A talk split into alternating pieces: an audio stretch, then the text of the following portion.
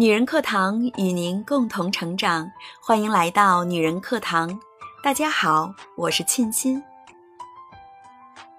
韶光易逝，女性步入中年后，或多或少都有过彷徨、焦虑、迷茫、无助，隐约感觉自己这辈子也就这样了。那么，在人到中年时，如何在优雅中老去？如何调整心态，过好余生呢？今天和大家分享这样一篇文章：如何避免成为一个乏味的中年庸俗妇女。作者刘三姐。女人过好中年，可能是一辈子最为重要的事。这个阶段承前启后，直接决定了三代人的生活质量和精神高度。所以，我大概在刚刚进入三十岁门槛的时候，就开始琢磨如何优雅的变老这件事儿了。女人最大的悲哀是青春太短，生命太长。无论青春多精彩，靠胶原蛋白吃饭的黄金年华也就那么十来年，剩下的全靠脑回路了。如今一晃，三十多都只剩个尾巴了。上次回北京，见了一个阅人无数的老同学，我们的共同感叹是：人到中年，不油腻的男人和不乏味的女人都稀缺。所以这个问题是时候拿出来好好总个结了。我尽我所能，对仗工整地写下这十条，以期共勉。第一，瘦是王道，这一点男女通用。What？不是要靠脑回路吗？真是不好意思，保持身材是个人基本修养之一，懂得节制是现代礼仪之一。虽然百分之九十九的女人都在嚷嚷减肥，但中年女人能做到的却不多。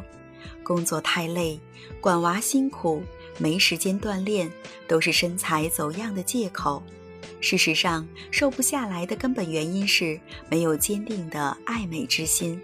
没有合适的展示渠道，得过且过的日子一旦开始，离糟糠就不远了。第二，正是年纪，不装嫩，不叹老。女人的心不老是件特别增加底气的事情，但是这不代表一脸褶子还硬要把自己塞进娃娃装。如果不是伊能静，三十以后不要轻易把自己往十七八的样子打扮。这样只会让人觉得你怕老。所谓什么年纪做什么事，三四十岁月正好，就是女性成熟知识事的样子，刚刚好。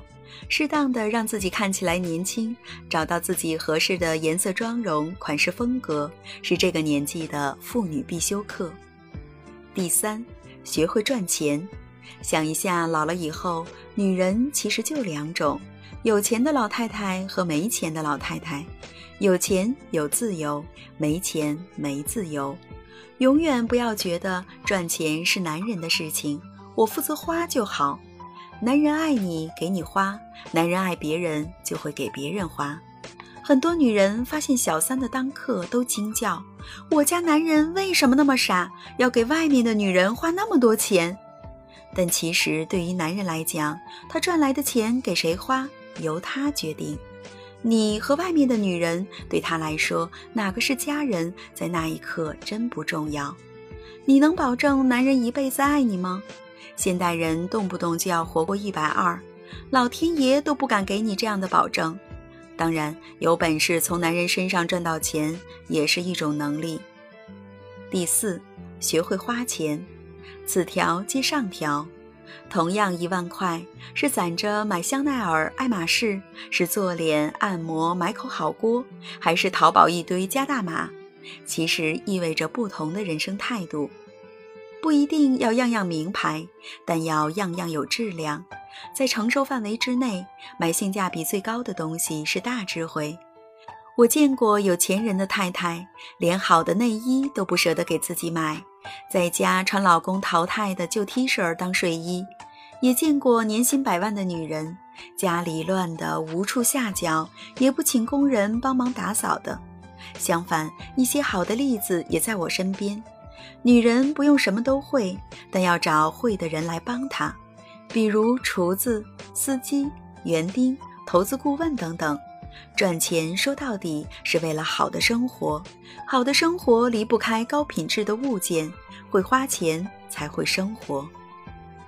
第五，抓大放小，多些理性，毕竟这个世界仍然是男人的，想要在这个世界过得更好，就要向男人学习。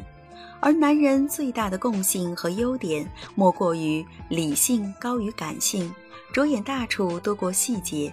所以要学会和男人对话，逻辑、条理、直接，从利益出发，好过你去兜售泛滥的同情心和光辉无上的母性。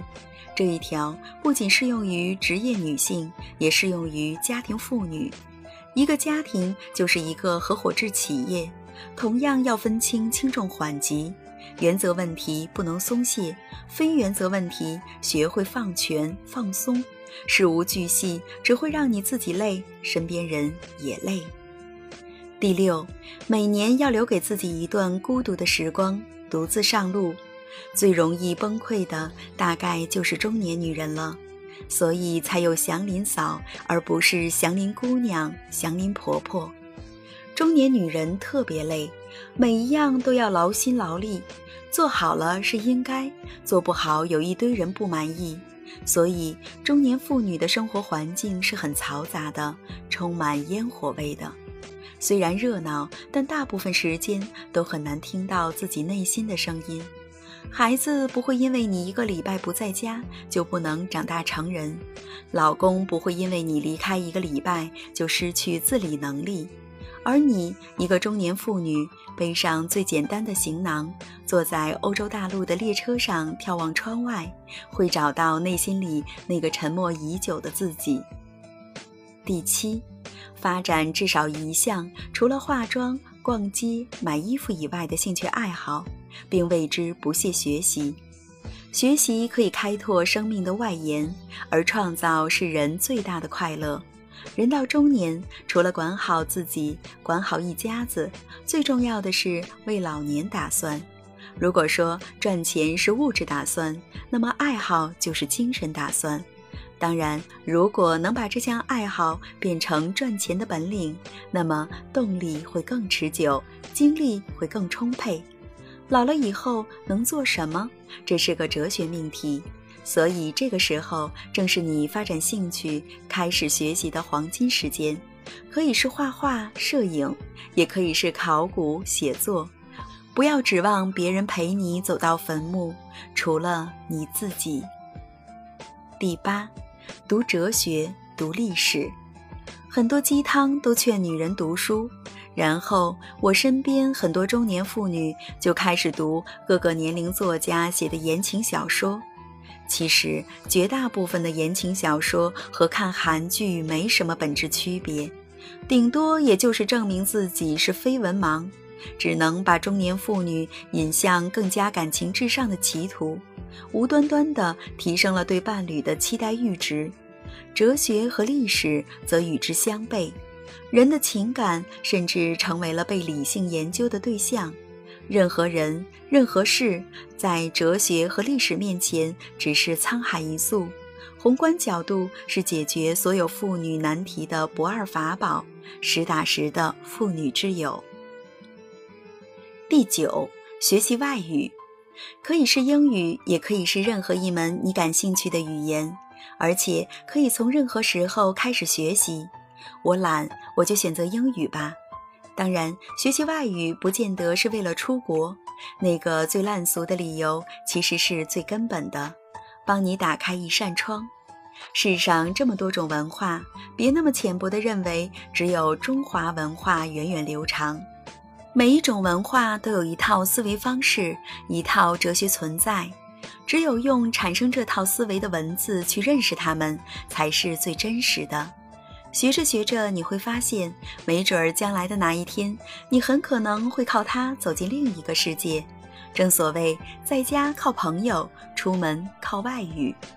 第十，愿我们永远有颗纯真的心，爱过，被爱过，被伤害过，被欺骗过，却仍然从心底里选择相信，仍然从骨子里选择善良，是对人性的考验，也是女人的最高修养。女人之美，始于形而终于心。有过经历而选择简单，看透世侩而选择真实，是一种能量，也是一种自信。愿我们永远都有这样的能力，怀揣一颗真实纯洁的心，过好美丽余生。好了，亲爱的姐妹们，今天的文章就这样喽。这里是女人课堂，如果您喜欢我的声音和我们的节目，欢迎您给我们打赏哦。如果您想获得该节目的文字稿或与我们取得更多交流，欢迎您关注女人课堂的微信公众号或搜索 FM 一三三二，更多精彩女性成长内容与您共享。我是主播沁心，我们下期再见。